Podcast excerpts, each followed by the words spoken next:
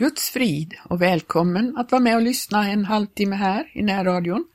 Jag heter Gertrud Johansson och jag vill idag meddela några tankar jag har fått inför det här programmet. Jag har eh, fått på mitt hjärta att tala om att eh, vi behöver behållas sunda i vår tro och i vår lära och i vår vandring. Det finns så mycket osundhet och så mycket onykterhet. Det finns så mycket barnslighet, det finns så mycket, många människor som drivs omkring, som det står, utav vindkast i läran. Och det måste vi komma ifrån. Vi måste förstå att det finns eh, en stadig väg där vi kan gå.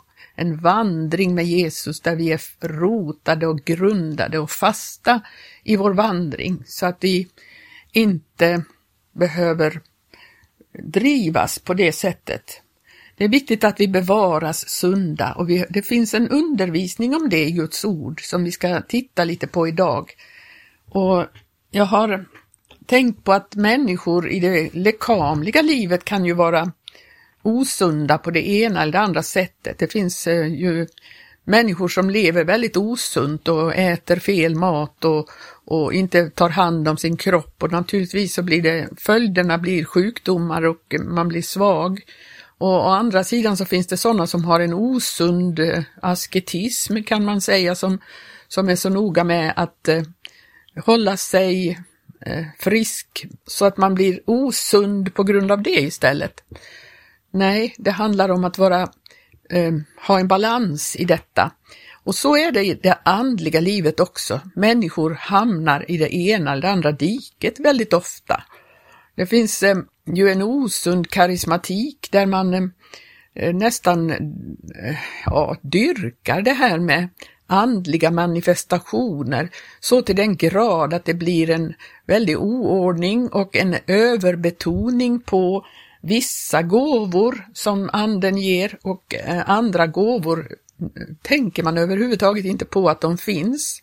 Och eh, förstår inte att det andliga livet inte går ut på detta att eh, hela tiden ha andliga manifestationer och upplevelser och uppenbarelser och syner och vad det nu kan vara.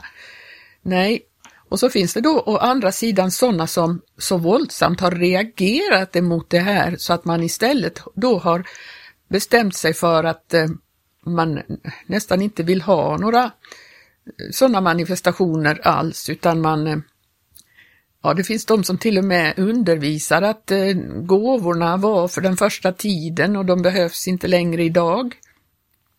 Och eh, man betonar istället kunskapen och eh, undervisningen i Guds ord. Den är väldigt, väldigt viktig, men jag förstår inte hur man kan då missa den undervisning som finns då om anden och andens eh, gåvor och andens eh, gåvors rätta bruk som det står om i första Korinthierbrevet. Jag ska börja med att läsa idag i andra Timotebrevets eh, tredje kapitel ifrån trettonde vers. Där står det så här, men onda människor och bedragare ska gå allt längre i ondska. De ska förvilla andra och själva bliva förvillade. Men förbliv du vid det som du har lärt och som du har fått visshet om. Du vet ju av vilka du har lärt det och du känner från barndomen de heliga skrifter som kunna giva dig vishet så att du blir frälst genom den tro du har i Kristus Jesus. All skrift som är ingiven av Gud är och nyttig till undervisning, till bestraffning, till upprättelse, till fostran i rättfärdighet, så att en Guds människa kan bli fullt färdig, väl skickad till allt gott verk. Och så fortsätter vi kapitel 4. Jag uppmanar dig allvarligt inför Gud och med Kristus Jesus, inför honom som ska döma levande och döda. Jag uppmanar dig vid hans tillkommelse och hans rike. Predika ordet. Träd upp i tid och otid. Bestraffa, tillrättavisa, förmana med allt tålamod och med undervisning i alla stycken. Till den tid kommer då det icke längre skola fördraga den sunda läran, utan efter sina egna begärelser ska samla åt sig lärare hoptals, allt eftersom det kliar dem i öronen. En tid då de skola vända sina öron från sanningen och istället vända sig till fabler.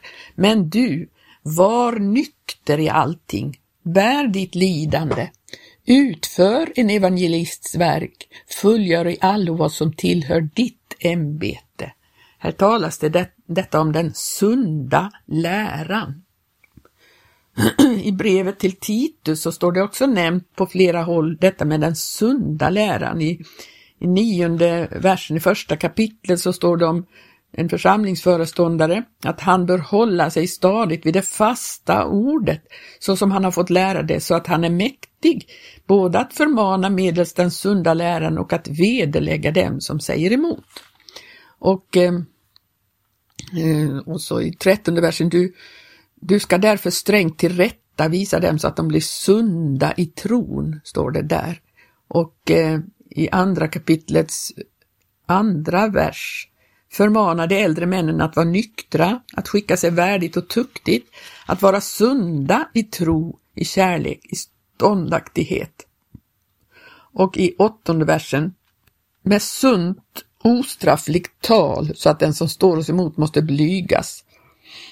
Och så vidare. Ja, vi förstår att det är väldigt viktigt. Det kan så lätt bli en osundhet i allt som är. Det är ju så här att eh, på vandringen så har vi fått eh, vi har fått en undervisning i Guds ord och det är väldigt, väldigt viktigt att den är grunden för vår tro och vår vandring. Den undervisning som vi kan ta emot från Guds ord. Och sen så kommer då detta med anden och andens gåvor som eh, många gånger kan vara till hjälp och till eh, en oerhörd nytta i församlingen när dessa andens gåvor får sin rätta plats i församlingen. Så att det inte det blir en osund andedyrkan mitt i alltihop, vilket så lätt kan hända också. Och människor upplever ju det så fantastiskt att känna och uppleva eh, andliga upplevelser och få eh, andligt tilltal när människor profeterar över dem eller när människor eh, säger saker till dem genom Andens ingivelse. Naturligtvis är det fantastiskt att uppleva det. Tänk att Gud bryr sig om mig personligen och så, får, och så börjar man söka de här andliga manifestationerna nästan mer än att man söker honom själv. Det är ju meningen att vi ska växa upp till att lära känna honom så att inte vi behöver ledas utav ständiga bekräftelser av andligt tilltal, vilket eh, man, eh, många börjar liksom söka istället och då blir det en osund eh, andlig atmosfär i sådana sammanhang. Jag har varit med i många år och jag har sett både det ena och det andra. Jag har sett väldigt varmt troende kristna som verkligen vill komma rätt. Hur man då eh, betonar kunskapen och ordet och, och eh, undervisningen så till den grad att man utestänger nästan allt vad andliga manifestationer heter. Och det blir en osundhet på sitt sätt. För att eh, det blir nästan att det, mm, sådana människor blir högmodiga i sin väldiga renhetsiver så att det blir en fariseism utav det. Och det är ju inte bra. Det är ju inte bra. Och att man då ser ner på och föraktar allt det som anden gör. Men samtidigt som jag sa så får det heller inte bli en osund eh, sökande efter de andliga nådegåvorna och andliga manifestationerna så att man hamnar i det diket. Vi kan läsa om det här i, i första Korinthierbrevet 12 om andens gåvor. Från fjärde versen så står det nådegåvorna är många handa men anden är en och densamme. Tjänsterna är många handa men Herren är en och densamme. Kraftverkningarna är många handa men Gud är en och densamme, han som verkar allt i alla. Men de gåvor i vilka anden uppenbarar sig givas åt var och en så att de kan bli till nytta. de kan bli till nytta.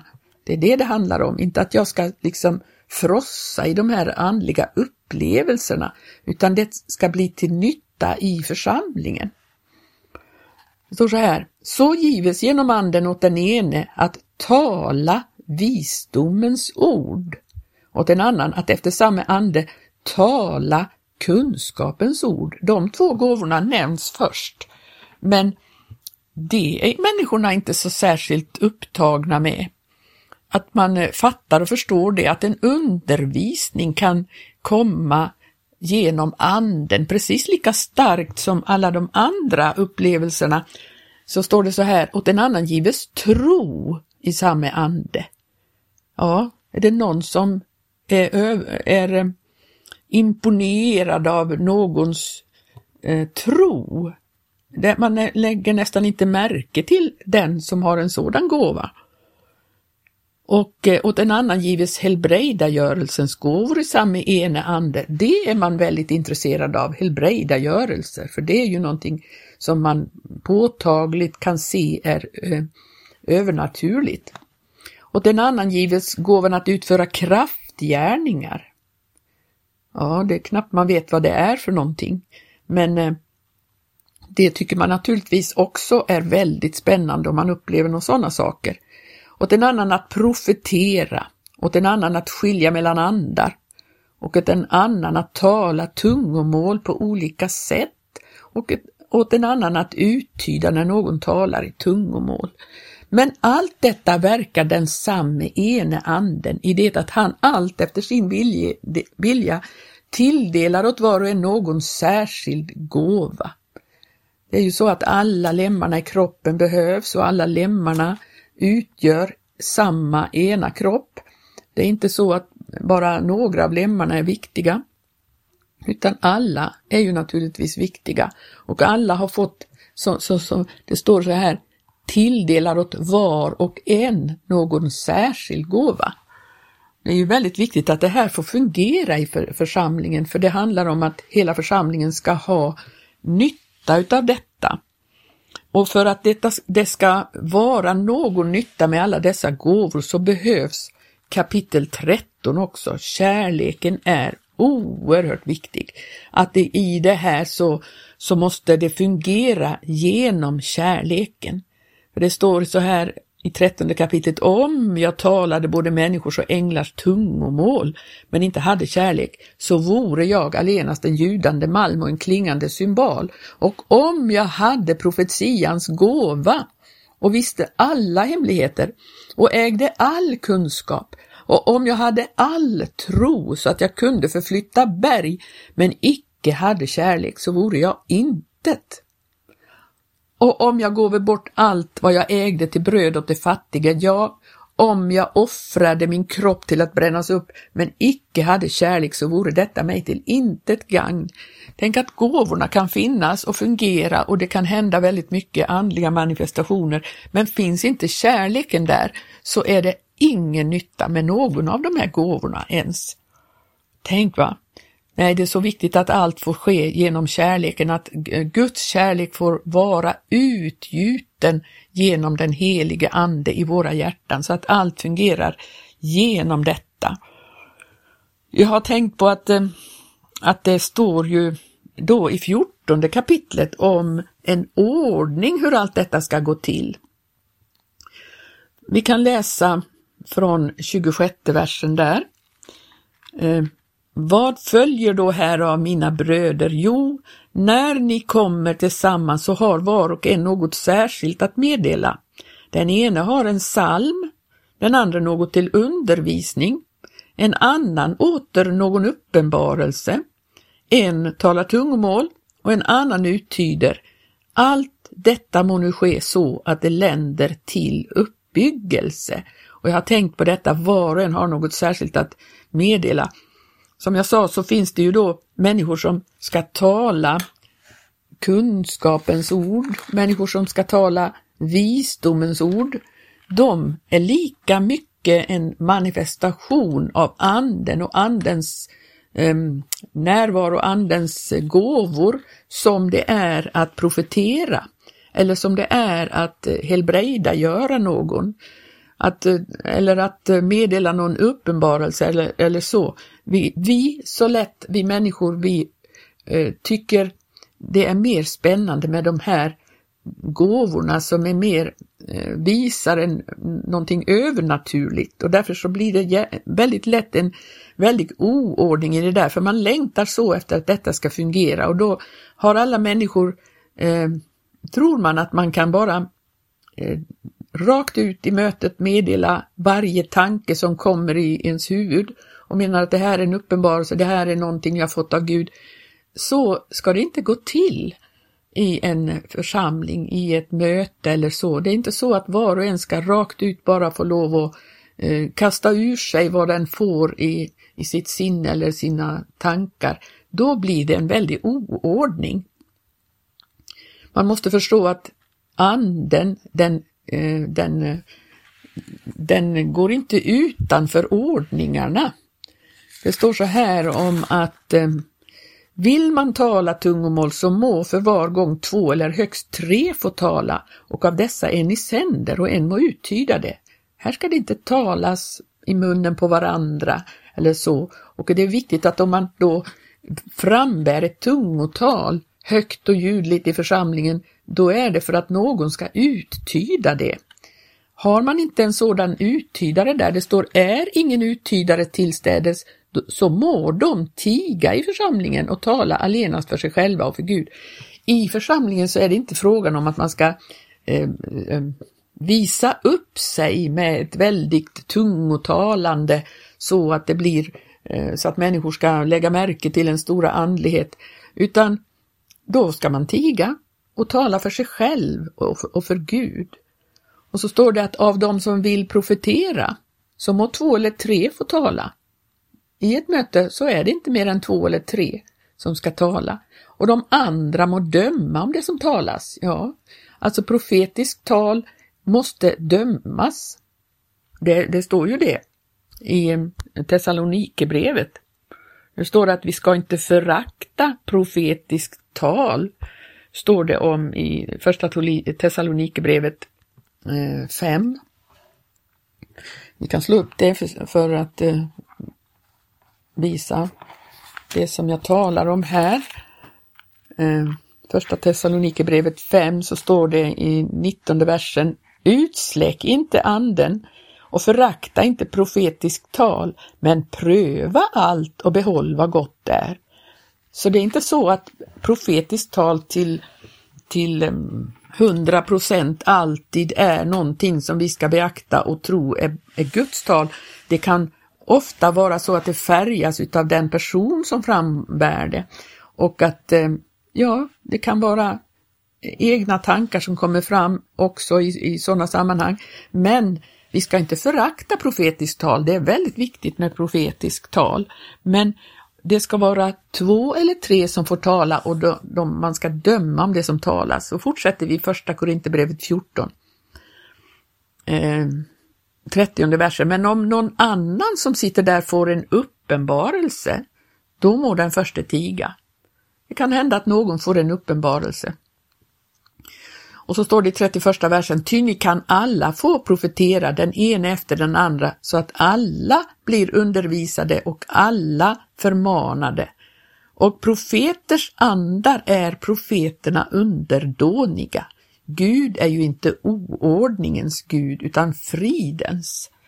Så här ser vi att här är det frågan om att det ska vara en ordning i, i mötena. Det ska inte vara så att alla bara talar rakt ut, utan eh, den som har profetiskt tal, den kan tiga om det är så att det inte är lämpligt just då att bära fram vad den har, utan man kan, man, eh, anden är underdånig, själva den som ska bära fram det. Profeters andar är profeterna underdåniga, står det. Så att man har möjlighet att, att själv eh, bestämma. Det är inte så att man eh, utan sin egen vilja måste liksom frambära någonting. Men eh, och allra sist i det här um, så står det Låt allt tillgå på höviskt sätt och med ordning. Ja. Och i 39 versen, alltså mina bröder, var ivriga att undfå profetians gåva och förmena ej heller någon att tala tungomål. Det står ju att eh, profetians gåva är eh, störst av de här gåvorna, men vi ska för den skull inte, inte eh, vi måste förstå att profeten är en människa, profeten kan, eh, kan eh, ja, också göra fel, att han blandar in sina egna tankar i profetian. Och därför behöver det prof, eh, bedömas på ett andligt sätt. Så det, det, det, är ofta en osundhet i det där. Och jag tror att allt ska tillgå med ordning och det ska inte bli flummighet så här. Jag tror det är väldigt viktigt att vi alla håller oss till en ordning när det gäller de här sakerna. Och, och det här att eh, vi får inte överbetona någonting och inte heller beundra de som har stora gåvor på ett o, eh, osunt sätt. För det är ofta så att eh, själva profeterna blir så oerhört beundrade eller, eller eh, vem det nu är som har helbrägdagörelsegåvor eller någonting annat som vi eh, föredrar framför de andra gåvorna som är mera eh, ja, nertonade så, utan det handlar då om att kunna undervisa, att kunna meddela någonting eh, genom de andra gåvorna som också är nämnda här. Det är så viktigt att vi bevarar sunda i den här tiden. Det finns så lätt, det går så lätt att vi, vi eh, kommer fel om vi, det, det handlar ju om att vi ska växa upp till Kristus och vara, eh, inte vara barnsliga längre. För då kan vi drivas omkring av vart vindkast i läran som det står i Efesebrevet.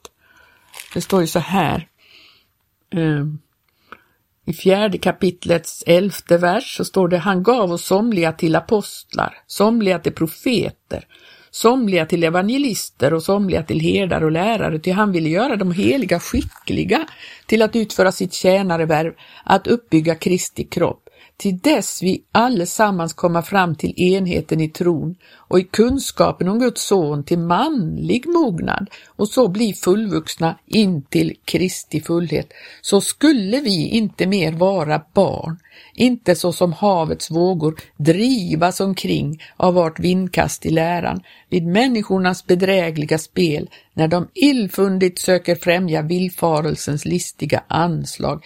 Nej, vi skulle då hålla oss till sanningen och i alla stycken i kärlek växa upp till honom som är huvudet Kristus. Vi får stanna där idag så får vi se om eh, jag fortsätter att tala om samma ämne nästa gång. Vi får se. Det finns mer att säga om det här. Gud välsigne dig som har lyssnat idag så får vi återkomma om en vecka.